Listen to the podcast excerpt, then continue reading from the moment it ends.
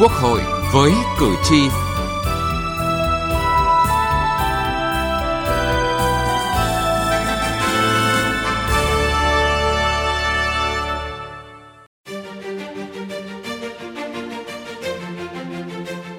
Cái chăn trở nhất của mình là à, nhất là cái việc mà liên quan đến cái việc giải quyết khiếu nại tố cáo đối với người dân.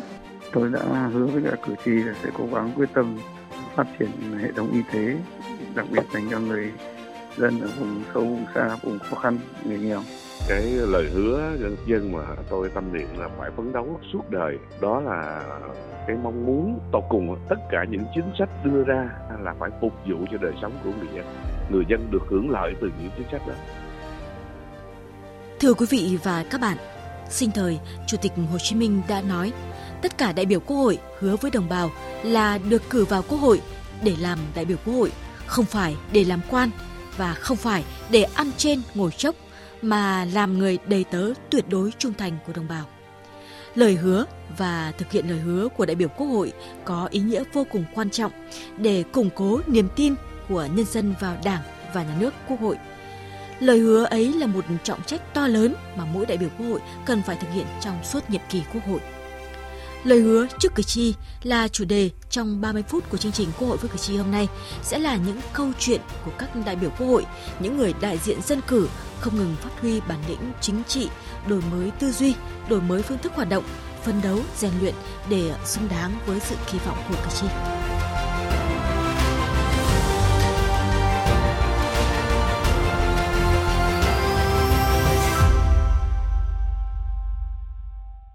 Thưa quý vị, hiệu quả hoạt động của Quốc hội được đo lường bằng kết quả của các kỳ họp của Quốc hội, hiệu quả tổ chức hoạt động của Ủy ban Thường vụ Quốc hội, Hội đồng dân tộc và các ủy ban của Quốc hội bằng chất lượng hoạt động của đoàn đại biểu Quốc hội và từng đại biểu Quốc hội.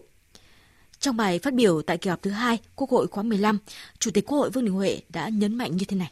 Các vị đại biểu Quốc hội với vinh dự và trách nhiệm là người đại diện cho ý chí và nguyện vọng của nhân dân không chỉ đại diện cho nhân dân ở đơn vị bầu cử ra mình mà còn đại diện cho nhân dân cả nước là người thay mặt nhân dân thực hiện quyền lực nhà nước trong Quốc hội.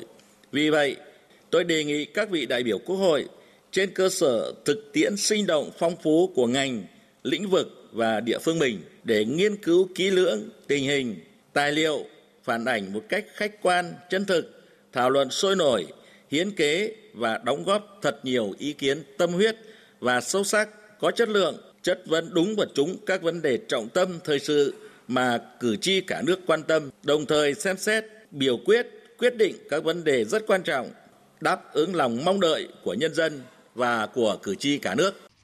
Vâng, có thể thấy là vai trò của các đại biểu Quốc hội là rất lớn trong công tác lập pháp, giám sát và quyết định những vấn đề quan trọng của đất nước. Sự chăn trở của các đại biểu Quốc hội đã được minh chứng trong mỗi kỳ họp của Quốc hội – trong mỗi hoạt động của các cơ quan quốc hội. Và ngay từ đầu nhiệm kỳ, Quốc hội cũng đã chủ động từ sớm, từ xa để đưa ra những chính sách phù hợp với tình hình thực tế, đặc biệt là trong bối cảnh dịch bệnh COVID-19 có những diễn biến phức tạp. Bây giờ thì mời quý vị ờ, cùng chúng tôi nhìn lại những hoạt động mang nhiều dấu ấn đặc biệt qua phóng sự sau. Quốc hội rất là có trách nhiệm và điều ý nghĩa hơn đó là có trách nhiệm đối với cử tri và nhân dân cả nước trong việc đảm bảo tính an toàn trong quá trình phòng chống dịch rất là tin tưởng quốc hội sẽ phối hợp uh, chính phủ và thực hiện tốt những cái nhiệm vụ mà là quốc hội đã đề ra. Một quốc hội hành động không bắt nước sôi chờ gạo người đã và đang chủ động trong mọi tình huống, kể cả cho tầm nhìn xa của một nhiệm kỳ đến những công việc mang tính cấp bách của cuộc sống thường ngày. Trong bối cảnh đại dịch COVID-19 diễn biến phức tạp, những phiên họp khẩn, những nghị quyết chưa có tiền lệ ra đời bất kể ngày đêm là động thái rất mạnh mẽ, quyết liệt của Quốc hội, Ủy ban Thường vụ Quốc hội. Không ngồi chờ chính phủ trình các dự án luật mà Quốc hội đang dần định hình từng bước đặt hàng cho chính phủ mỗi khi phát sinh yêu cầu của thực tiễn. Những nghị quyết mới ban hành đã được cử tri, đặc biệt là những đối tượng thụ hưởng đánh giá cao. Mới đây nhất, Chủ tịch Phòng Thương mại châu Âu tại Việt Nam Eurocharm, ông Alan Kani, thay mặt các doanh nghiệp châu Âu tại Việt Nam gửi thư tới Chủ tịch Quốc hội Vương Đình Huệ bày tỏ sự đánh giá cao việc ban hành nghị quyết số 12 năm 2021 về việc cho phép thực hiện một số cơ chế chính sách trong lĩnh vực y tế để phục vụ công tác phòng chống dịch COVID-19. Ông Alan Kani khẳng định, nghị quyết này là một bước tiến quan trọng cho cả doanh nghiệp Việt Nam và châu Âu trong việc phục hồi kinh tế xã hội và bảo vệ sức khỏe của người dân. Sự tác động của chính sách đến các lĩnh vực kinh tế, xã hội đã và đang thể hiện vai trò dẫn dắt của Quốc hội trong công tác lập pháp, giám sát và quyết định những vấn đề quan trọng của đất nước. Đặc biệt, ngay trong tháng 1 năm nay, lần đầu tiên trong lịch sử, Quốc hội họp phiên bất thường lần thứ nhất. Bốn nội dung cấp bách cần thiết đã được các đại biểu Quốc hội thảo luận, góp ý, xem xét kỹ lưỡng, thận trọng, trách nhiệm. Bốn nghị quyết được ban hành và một dự án luật được thông qua đem lại niềm tin cho cử tri và doanh nghiệp, thêm động lực vượt qua khó khăn do đại dịch gây ra. Vâng, thưa quý vị, ngay từ đầu nhiệm kỳ Quốc hội khóa 15, hai chữ được nhiều lần nhấn mạnh bởi các lãnh đạo của Quốc hội, đặc biệt là Chủ tịch Quốc hội Vương Đình Huệ, đó là tinh thần chủ động. Tinh thần ấy thì được lan tỏa đến các đại biểu Quốc hội. Họ đã thể hiện như thế nào để hiện thực hóa lời hứa và chương trình hành động của mình? Là người con của quê hương Bến Tre, trong những ngày ờ, tâm dịch, chứng kiến những cảnh đời vất vả khó khăn, đại biểu Đặng Thuần Phong, Phó chủ nhiệm Ủy ban xã hội của Quốc hội càng thêm đau đáu về lời hứa của mình với cử tri và thêm trăn trở trong từng hoạt động làm đại biểu dân cử, đặc biệt là trong lĩnh vực ông phụ trách đó là an sinh xã hội. Và ngay bây giờ thì mời quý vị nghe phóng viên Vân Hồng trò chuyện với đại biểu Đặng Thuần Phong. Vâng, xin chào đại biểu Đặng Thuần Phong. À, cảm ơn ông đã cùng chia sẻ với chúng tôi trong chương trình có chủ đề Lời hứa trước cử tri hôm nay. À, thưa ông là với đại biểu Quốc hội, mỗi lần đến với dân là để lắng nghe tiếng dân và trở về với dân là để chiêm nghiệm về những điều mà mình đã hứa, đã làm được cho họ à, và càng thêm thôi thúc, thêm động lực để mà làm trọn vai đại diện dân cử. À, là đại biểu của năm khóa Quốc hội thì à, chắc hẳn là ông thấm thía sâu sắc ý nghĩa này thưa đại biểu Đặng Thuần Phong. Trước tiên ờ, cho phép tôi ờ, xin chào tất cả quý ờ, khán giả nghe đài. Chúc tất cả có một cái mùa xuân an yên ở trong mùa dịch để tạo cái thế phát triển mới như mong muốn. À, nếu nói về cái trăn trở của cuộc đời làm đại biểu quốc hội thì nó nhiều lắm.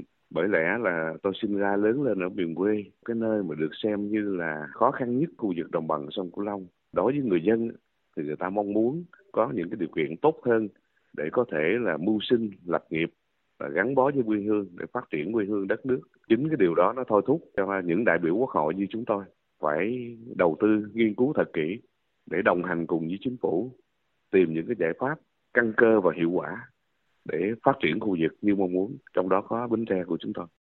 Vâng, à, chứng kiến những khó khăn của quê hương và những vùng miền khác thì à, có cái lời hứa nào trước cử tri mà ông luôn tâm niệm và nhắc nhở ông trong hành trình làm người đại biểu dân cử thưa ông? Cái lời hứa dân mà tôi tâm niệm là phải phấn đấu suốt đời đó là cái mong muốn tột cùng tất cả những chính sách đưa ra là phải phục vụ cho đời sống của người dân. Người dân được hưởng lợi từ những chính sách đó.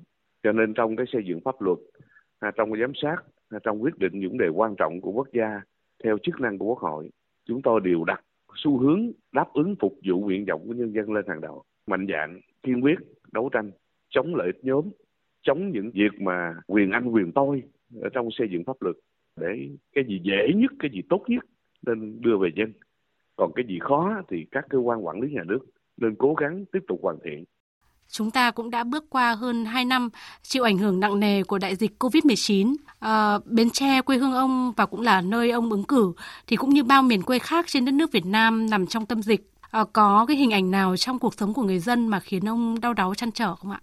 Có nhiều hình ảnh lắm. Tôi có ba người bạn nhỏ tuổi hơn tôi đã lo được nhiều chuyện cho gia đình, cho quê hương, cho đất nước nhưng mà bị chết trong mùa dịch. Là không riêng gì Bến Tre đâu, từ thành phố Hồ Chí Minh, các tỉnh miền Đông rồi về các tỉnh Tây Nam Bộ. Có một cái đau đớn thực sự nghĩa là sống đó thấy đó rồi lại mất đó mà không ngờ. Những cái mảnh đời những cái hoàn cảnh rồi cái sự cách ly không có tiếp cận được. Rồi đứt gãy kinh tế đứt gãy sản xuất nó gây khó khăn cho từng gia đình từng người mất mát đau thương ấy nó, nó làm cho chúng tôi đau đáu trong cái các cái giải pháp chống dịch.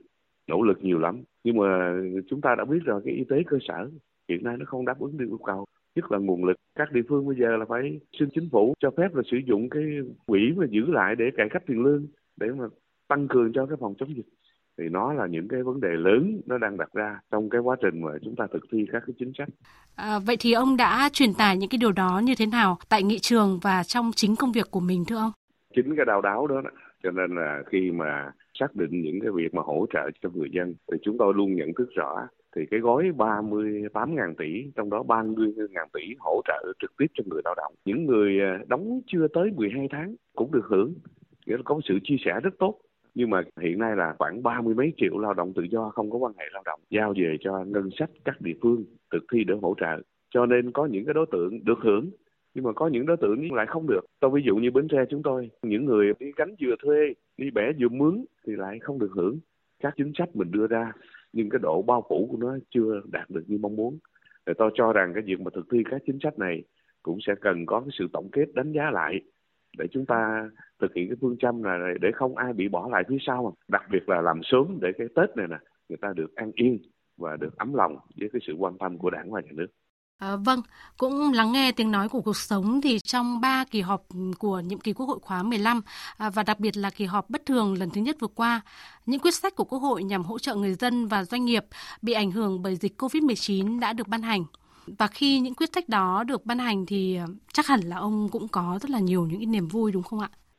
Tôi rất vui, nhưng mà lại xác định cho mình và thường trực ủy ban chúng tôi một cái trách nhiệm cao hơn.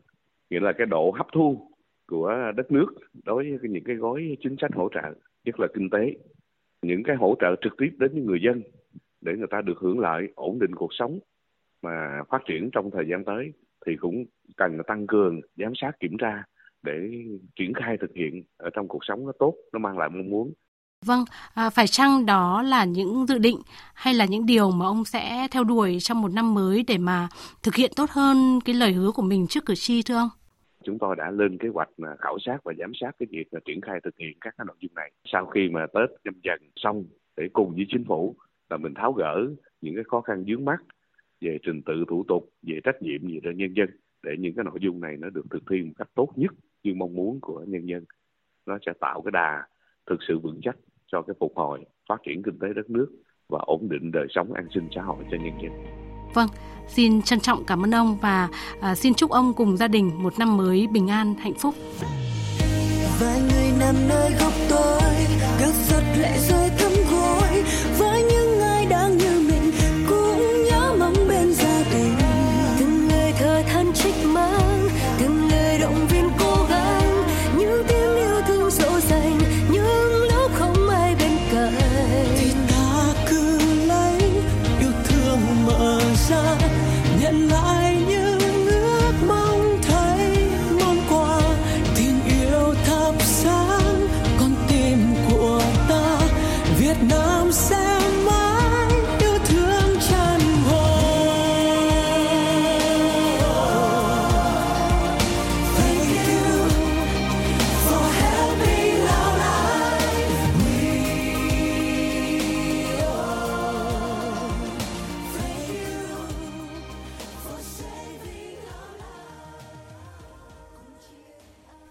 Thưa quý vị và các bạn, đại dịch COVID-19 đã làm thay đổi rất nhiều điều và nó cũng đã khiến cho mỗi đại biểu nỗ lực hơn, trách nhiệm hơn với lời hứa trước cử tri. Đối với những đại biểu đại diện cho ngành y tế thì thực hiện lời hứa trong lúc dịch bệnh càng trở nên ý nghĩa. Là giám đốc của Bệnh viện Đại học Y, từ kinh nghiệm thực tế trong ngành y, trên nghị trường Quốc hội, Phó giáo sư tiến sĩ Nguyễn Lân Hiếu, đoàn đại biểu Quốc hội tỉnh Bình Định đã có những bài phát biểu, những đề xuất đầy thuyết phục về những vấn đề nổi cộm của ngành y tế, cũng như là trong công tác phòng chống dịch bệnh COVID-19. Rất mong chính phủ nhiệm kỳ mới sẽ tập trung hơn nữa vào lĩnh vực giáo dục, y tế, hai trụ cột của an sinh xã hội để đất nước có thể phát triển bền vững, người dân sẽ có cuộc sống ấm no, hạnh phúc và mạnh khỏe. Một vị lãnh đạo ngành y tế bị khiển trách, cảnh cáo, thậm chí vướng vào vòng lao lý đều khiến chúng ta hết sức đau lòng. Nhưng lỗi cá nhân chắc chắn phải trả giá, còn lỗi quy trình, lỗi hệ thống cho dù đã được chỉ ra nhưng thay đổi sau lại khó vô cùng.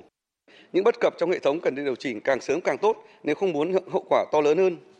Tôi tin chắc những gì cán bộ nhân viên y tế chúng tôi đã thực hiện trong thời gian qua, nếu chúng tôi được bảo đảm thu nhập để yên tâm công tác thì ngành y chúng tôi xin hứa sẽ không thua kém bất cứ những ngành y nào ở trong khu vực. Giai đoạn này chúng ta rất cần thiết các nguyên tắc chung của cả nước để chống dịch. Theo tôi có ba nguyên tắc. Nguyên tắc thứ nhất là chống lây lan tối đa.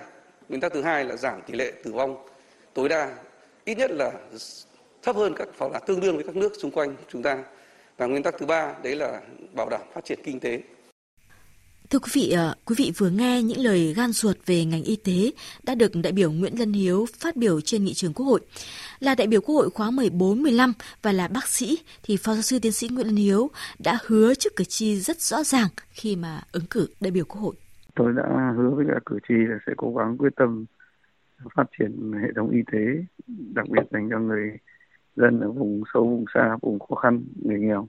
Thì trong uh, thời gian vừa qua tôi đã trực tiếp vào Bình Định ờ, rất nhiều lần.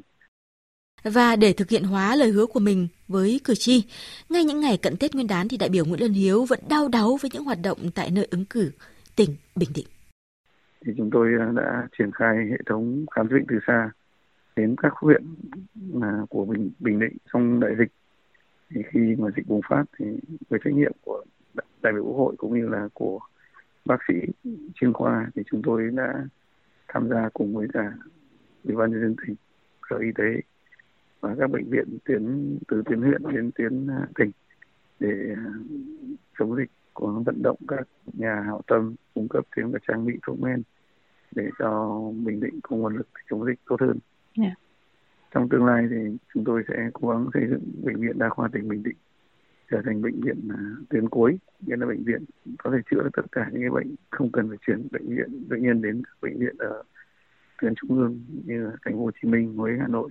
Và các chương trình thiện nguyện mà chúng tôi triển khai vẫn tiếp tục tuy có khó khăn trong đại dịch nhưng chắc chắn là à, chúng tôi vẫn sẽ tiếp tục.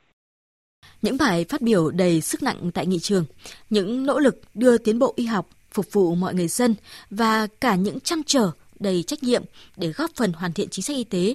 Đó như là danh dự mà đại biểu luôn giữ gìn. Thưa quý vị và các bạn, đau đáu với những khó khăn, buồn vui của người dân, mỗi đại biểu quốc hội với câu chuyện và chương trình hành động của riêng mình nhưng đều chung một mục tiêu, đó là thực hiện bằng được lời hứa với cử tri khi ứng cử.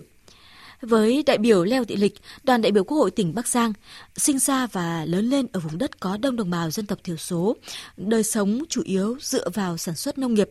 Bà cũng đã có hướng đi riêng để thực hiện chương trình hành động của mình. Và bây giờ thì hãy cùng chúng tôi đến với vùng đất của quả vải thiều nổi tiếng và xem lời hứa của đại biểu Leo Thị Lịch đã được thực hiện như thế nào. Chị chào các em nhá. Vâng, cháu chào cô Ly ạ. À. Vâng. Cô lâu nay có khỏe không ạ? Cô vẫn khỏe, thế lâu nay vẫn nhớ cô Ly cả.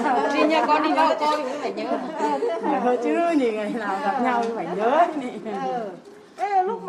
Đã thành thông lệ, ngày cuối năm, người con của quê hương Bắc Giang từ Hà Nội trở về thăm hỏi những cử tri của mình. Tình hình sản xuất nông sản, đầu ra cho sản phẩm, đời sống của đồng bào dân tộc, những câu chuyện rôm rả say xưa không dứt của Thường trực Hội đồng Dân tộc Leo Thị Lịch cùng bà con. Đó cũng chính là những điều mà bà luôn chăn trở ấp ủ trong suốt hai nhiệm kỳ đại biểu của mình. Các ừ, chị, các em ấy là khi mà mình ờ, sản xuất trồng những cái cây đấy thì ờ, mình có hay phun thuốc sâu cho nó không? Em em chị thì lại em không dám phun. con gà con khác ăn tự ăn này cũng ủ phân hết thôi cũng như kiểu cô nói khác đem đi vãi vào là vâng. cứ thế nó lên tốt là không phải ấy đâu. Đây là cũng không phải mua cái thuốc phun mấy. Ừ. Lời hứa khi ứng cử đại biểu Quốc hội của bà Leo Thị Lịch tại ba địa bàn huyện Lục Nam, Lục Ngạn, Sơn Động, nơi tập trung đông nhất đồng bào dân tộc thiểu số sinh sống và là vùng khó khăn nhất của tỉnh Bắc Giang, đó là truyền tải những ý kiến kiến nghị của bà con đến nghị trường nhanh nhất, đặc biệt quan tâm đến chính sách thúc đẩy phát triển kinh tế xã hội vùng đồng bào dân tộc thiểu số và miền núi, vùng đặc biệt khó khăn bất cứ ở đâu địa phương mà cử tri thấy khó khăn mình cũng luôn luôn có một cái suy nghĩ là làm sao mà để giúp được họ tốt nhất bằng mọi giá là để giải quyết được những cái vấn đề mà cử tri người ta có ý kiến. Các ý kiến của cử tri đều được tổng hợp, tiếp thu và giải quyết. Có lẽ vì từng công tác trong hội nông dân, từng đi bộ xuống từng thôn, xóm để hướng dẫn kỹ thuật chăn nuôi, phát triển sản xuất cho bà con, nên lời hứa trước cử tri của đại biểu Leo Thị Lịch đã được cử tri ở huyện Lục Nam tin tưởng ghi nhận và điều quan trọng, họ thấy đó là những kiến thức rất bổ ích cho việc phát triển kinh tế của chính gia đình mình. Trở lại với Bắc Giang và những ngày cận Tết Nguyên đán, những món quà tuy nhỏ bé nhưng đã góp một phần cho một cái Tết đầm ấm sung vầy của người dân nghèo nơi đây. À, tôi thấy rất là vui khi đại biểu Leo Thị Lịch đến quan tâm đến các bà con và trao quà cho các bà con để có cái Tết ấm cúng hơn.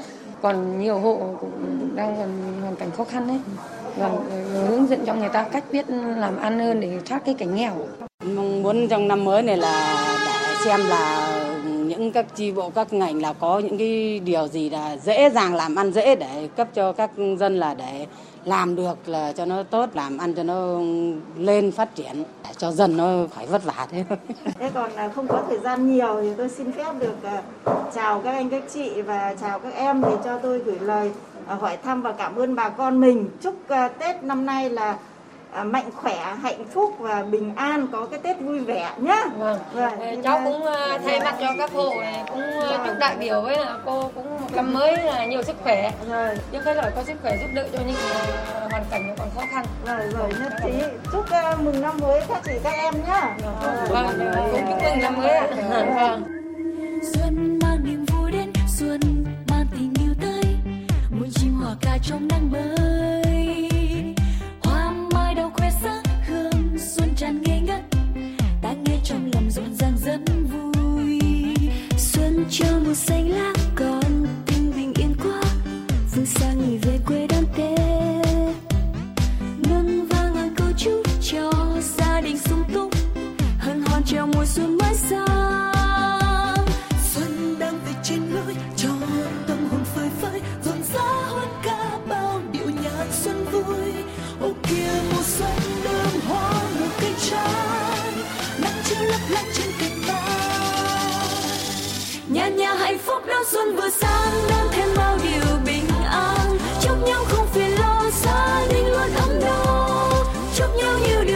Điều may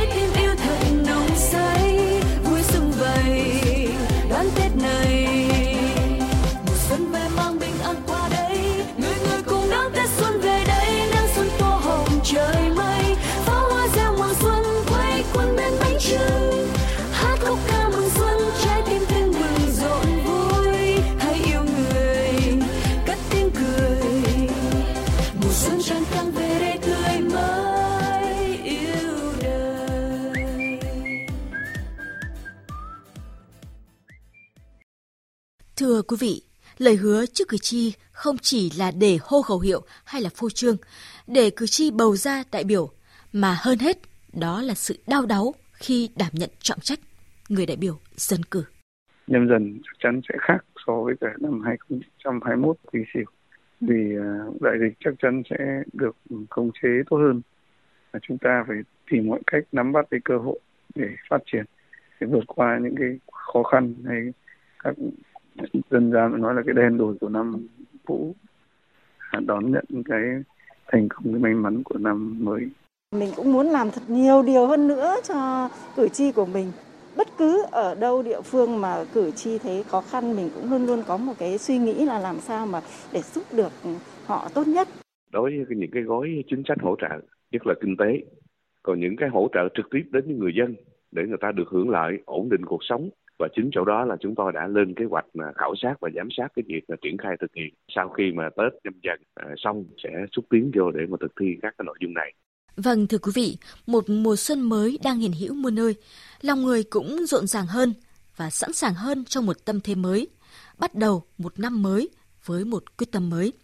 Và để kết thúc cho chương trình Quốc hội với cử tri ngày 30 Tết, chúng tôi xin nhắc lại câu nói của Chủ tịch Hồ Chí Minh đã từng nói rằng Quốc hội phải có những đại biểu thực sự xứng đáng, những đại biểu một lòng, một dạ phục vụ Tổ quốc, phục vụ nhân dân, phục vụ xã hội chủ nghĩa. Nhân dân có quyền bãi miễn đại biểu Quốc hội, đại biểu Hội đồng Nhân dân nếu như đại biểu ấy tỏ ra không xứng đáng với tín nhiệm của nhân dân. Chúng tôi nhắc lại câu nói này để thấy rằng để thực hiện lời hứa là cả một câu chuyện dài của mỗi đại biểu Quốc hội. Lời hứa ấy tựa như danh dự của mỗi đại biểu trước cử tri. Đến đây chúng tôi xin kết thúc chương trình Quốc hội với cử tri với chủ đề Lời hứa trước cử tri. Chương trình do các biên tập viên Lê Tuyết, Vân Hồng, Thu Thảo, Thu Huyền thực hiện.